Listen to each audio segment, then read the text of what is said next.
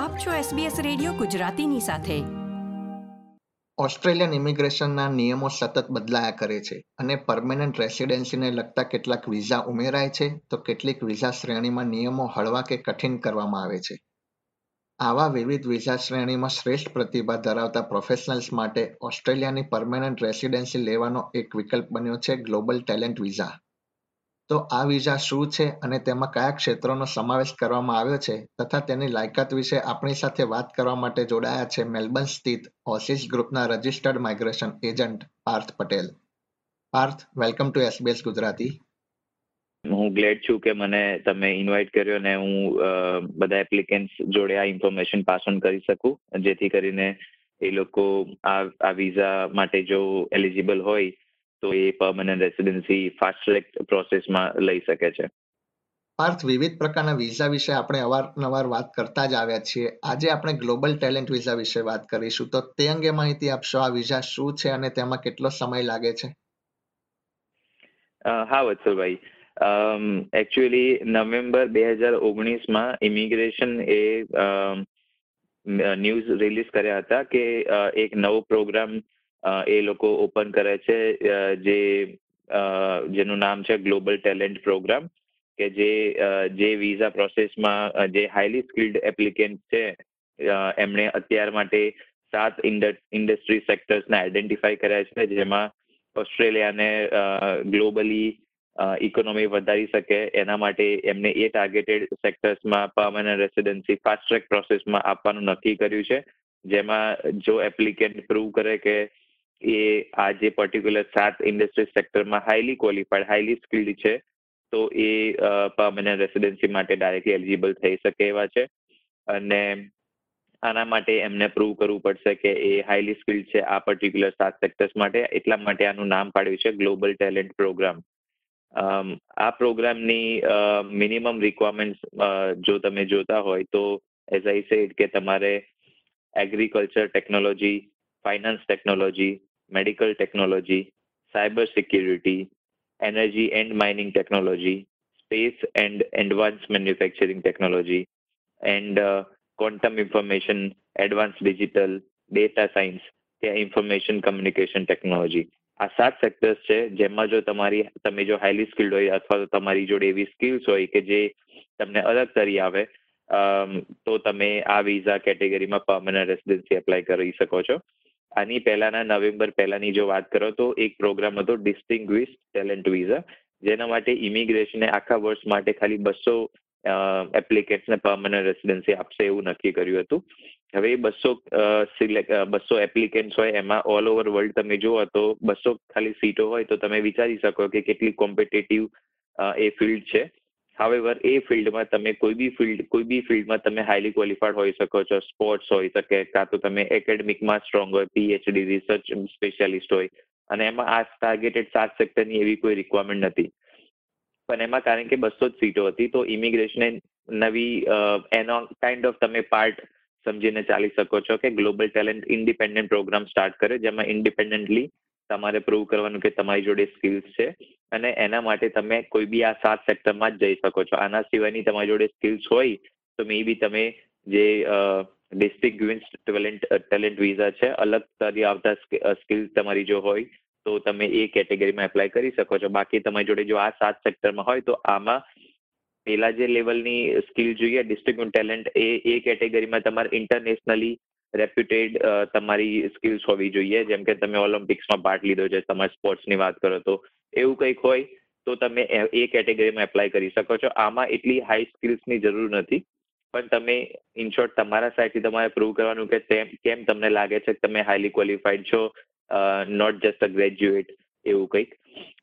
તો પાર્થ, એનો મતલબ એમ થયો કે આપે જે વાત કરી જે ક્ષેત્રો વિશે, જેના દ્વારા ગ્લોબલ ટેલેન્ટ વિઝા માટે અરજી કરી શકાય છે તે તમામ સાયન્સ રિલેટેડ ફિલ્ડ સાથે સંકળાયેલા છે. તો આ સિવાયના ક્ષેત્રોમાં ટેલેન્ટ ધરાવતી કોઈ વ્યક્તિ આમાં એપ્લાય નથી કરી શકતી? હા, વત્સલભાઈ, તમને જેવું મેં કીધું કે આ સાત સેક્ટર્સ છે agriculture technology finance technology medical technology cyber security energy and mining technology space and advance manufacturing and quantum quantum information advance digital data science કે ઇન્ફોર્મેશન કમ્યુનિકેશન ટેકનોલોજી આ જે સાત સેક્ટર્સ છે, એની અંદર જ તમે global talent independent program apply કરી શકો છો. જો તમારી સ્કિલ આ સેક્ટરની બહાર હોય, અને જો તમને લાગતું હોય કે તમારી સ્કિલ્સ ઇન્ટરનેશનલી રિકોગ્નાઇઝ છે, તો તમે ડિસ્ટિંગ્વિશ ટેલેન્ટ વિઝા એપ્લાય કરી શકો છો. જેનો કોટા ખાલી બસો એપ્લિકેન્ટ્સનો છે આ વર્ષ માટે. હવે તમારા જે આ સાત સેક્ટર્સ છે, એનો કોટા પાંચ હજાર એપ્લિકેન્ટ્સનો છે. એટલે આનો કોટા ઇમિગ્રેશને વધારે આપેલો છે. પણ હા એઝ આઈ સેડ આ સેક્ટરની બહારની જો તમારી સ્કિલ હોય તો તમે ગ્લોબલ ટેલેન્ટ ઇન્ડિપેન્ડન્ટ પ્રોગ્રામનો યુઝ નહીં કરી શકો. અને આના માટે કોઈ શૈક્ષણિક લાયકાત કે કોઈ સેલેરી કેપ પણ નક્કી કરવામાં આવી હશે? હા આ વિઝા માટેની ત્રણ બેઝિક રિક્વાયરમેન્ટ્સ તમે જુઓ તો પહેલી રિક્વાયરમેન્ટ છે કે તમે હાઈલી સ્કિલ્ડ હોવી જોઈએ. તમારી તમારી સ્કિલ્સ આ સાતમાંથી કોઈ બી એક સેક્ટરમાં તમારી સ્કિલ હોવી જોઈએ. હાઈલી ક્વોલિફાઈડ તમે હોવા જોઈએ. એના માટે તમે બે ત્રણ વસ્તુમાં પ્રૂવ કરી શકો છો. સ્કિલ્સ માન લો કે તમે પીએચડી ડિગ્રી ફિનિશ કરી છે વિધિન લાસ્ટ ત્રણ વર્ષની અંદર અથવા તો તમે માસ્ટર્સ ડિગ્રી ફિનિશ કરી છે વિધિન લાસ્ટ ત્રણ વર્ષની અંદર, તો તમે જનરલી ક્વોલિફાઈ થઈ શકો છો. અથવા તો જો તમે પીએચડી ક્વોલિફિકેશન વિધિન નેક્સ્ટ છ મહિનાની અંદર તમે પતાવવાના હોય, તો બી તમે એલિજિબલ થઈ શકો છો. આમાં તમારે જે સેલરી રિક્વાયરમેન્ટ છે એ બીજા નંબરની રિક્વાયરમેન્ટ છે. પણ તમારી જોડે આ જો ક્વોલિફિકેશન હોય તો તમે ઇન અ વે કહી શકો છો કે તમે સ્ટ્રેટ અપ એલિજિબલ થઈ શકો છો. પીએચડીમાં એવી કોઈ ગ્રેડ્સની રિક્વાયરમેન્ટ નથી, પણ જો તમારી માસ્ટર્સ ડિગ્રી તમે વિધિન લાસ્ટ ત્રણ વર્ષની અંદર ફિનિશ કરેલી હોય, તો એમાં એ લોકો એક્સપેક્ટ કરે છે કે તમે એસી ટકાથી વધારે ટકા તમે એચીવ કર્યા છે. આ પહેલું ક્વોલિફિકેશનના બેઝ પર તમે કહી શકો છો.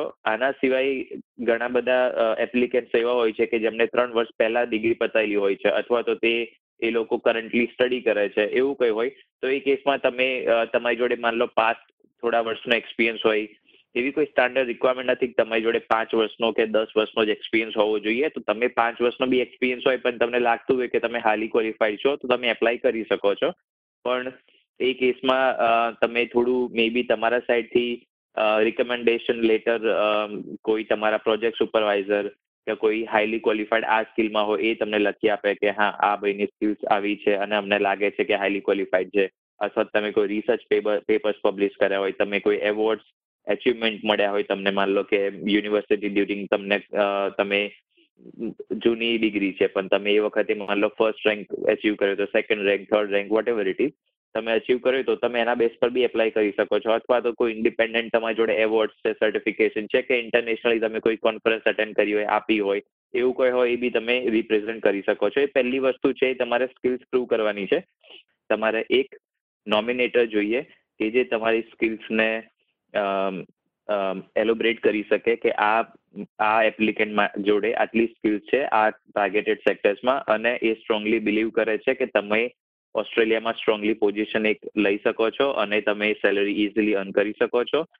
ઓન ટોપ ઓફ દેટ તમે ઓસ્ટ્રેલિયાના બેનિફિટ થઈ શકશો. જો તમને આ વિઝા મળશે, તો તમારે એવું એક નોમિનેટર જોઈએ, જે નોમિનેટર પરમનન્ટ રેસિડન્ટ કે ઓસ્ટ્રેલિયન સિટીઝન અથવા તો કોઈ ઓસ્ટ્રેલિયન કંપની હોય કે જે રેપ્યુટેડ હોય તમારી ફિલ્ડમાં એ કોઈ બી માણસ તમારી સ્કિલ્સને સર્ટિફાઈ કરી શકે છે. જેમ બીજી રિક્વાયરમેન્ટ છે તમારી એ છે કે તમારે હાઈ ઇન્કમ બતાવવી પડે.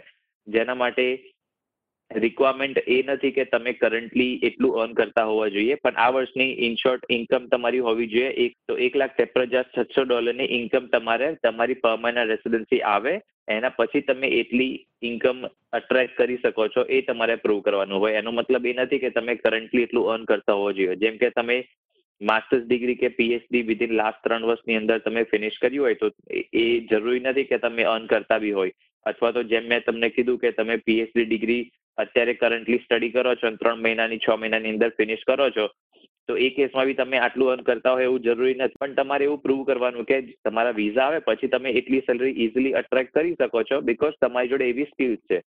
તો પાર્થ, હાલમાં કોરોના વાયરસના સમયમાં વિવિધ વિઝા શ્રેણીને અસર પહોંચી છે, તો શું આ વિઝા મેળવવાની પદ્ધતિમાં પણ કોઈ ફેરફાર આવ્યા છે? આ વિઝામાં એવો કોઈ ફેરફાર અત્યારે આવ્યો નથી. તમે એલિજિબલ હોય તો તમે visa apply expression of interest apply કરી શકો છો. અને એના પછી ઇમિગ્રેશનને તમારી સ્કિલ્સ લાગે, તો તમને એ લોકો સિલેક્ટ કરી શકે છે. તો process as it is as it is જ છે અને તમે એપ્લાય કરી શકો છો. કોઈ ફેરફાર થયો નથી અત્યારે. અન્ય વિઝાની જેમ, આ વિઝામાં પણ હેલ્થ એક્ઝામિનેશન અંગ્રેજીની લાયકાત કે પોલીસ ક્લિયરન્સ સર્ટિફિકેટની જરૂર પડે છે? હા, આ વિઝામાં બી because most of permanent residency એપ્લિકેશન્સમાં બધી જ પર્મનન્ટ રેસિડેન્સી એપ્લિકેશન્સમાં તમારે રિક્વાયરમેન્ટ હોય કે તમારું કેરેક્ટરમાં કોઈ ભૂલચૂક છે નહીં, એટલે તમારા કેરેક્ટરમાં કોઈ વાંધો નથી. સેમ વે તમારી હેલ્થ કન્ડિશનમાં વાંધો નથી. અને એના સિવાય તમારે ફંક્શનલ ઇંગ્લિશની રિક્વાયરમેન્ટ છે કે જેથી કરીને તમે અહીંયા કમ્યુનિટીમાં સેટલ થઈ શકો છો, બોલી શકો છો અન્ડરસ્ટેન્ડ કરી શકો છો. એટલે તમારી ઇંગ્લિશની રિક્વાયરમેન્ટ છે ફંક્શનલ ઇંગ્લિશ એટલે કે ચાર પોઈન્ટ પાંચ બેન્ડ ઓવરઓલ અને એ તમે આ પીટી કોઈ બી એક્ઝામમાં લઈ શકો છો. અથવા તો તમે જો ઇંગ્લિશ મીડિયમમાં સ્ટડી બી કરી હોય માન લો ડિગ્રી તમે કરી છે બેચલર ઓફ માન લો એન્જિનિયરિંગ જે ઇંગ્લિશ મીડિયમમાં હતી, તો બી તમે ખાલી ડિગ્રીના બેઝ પર બી ઇંગ્લિશ મીડિયમમાં ડિગ્રી હોય, તમારી ડિપ્લોમા બી હોય, માન લો, તો બી તમે ફંક્શનલ ઇંગ્લિશ રિક્વાયરમેન્ટ પ્રૂવ કરી શકો છો. એ કેસમાં તમારે ઇંગ્લિશ એક્ઝામ આપવાની બી જરૂર નથી. અને જો તમને લાગે કે તમે આ કશું બી મીટ નથી કરી શકતા, તો તમે એપ્રોક્સિમેટલી પાંચ હજાર ડોલર ચાર હજાર નવસો પાસઠ ડોલર જેવા કંઈક છે, એ તમારે ઇમિગ્રેશનને પે કરવા પડે.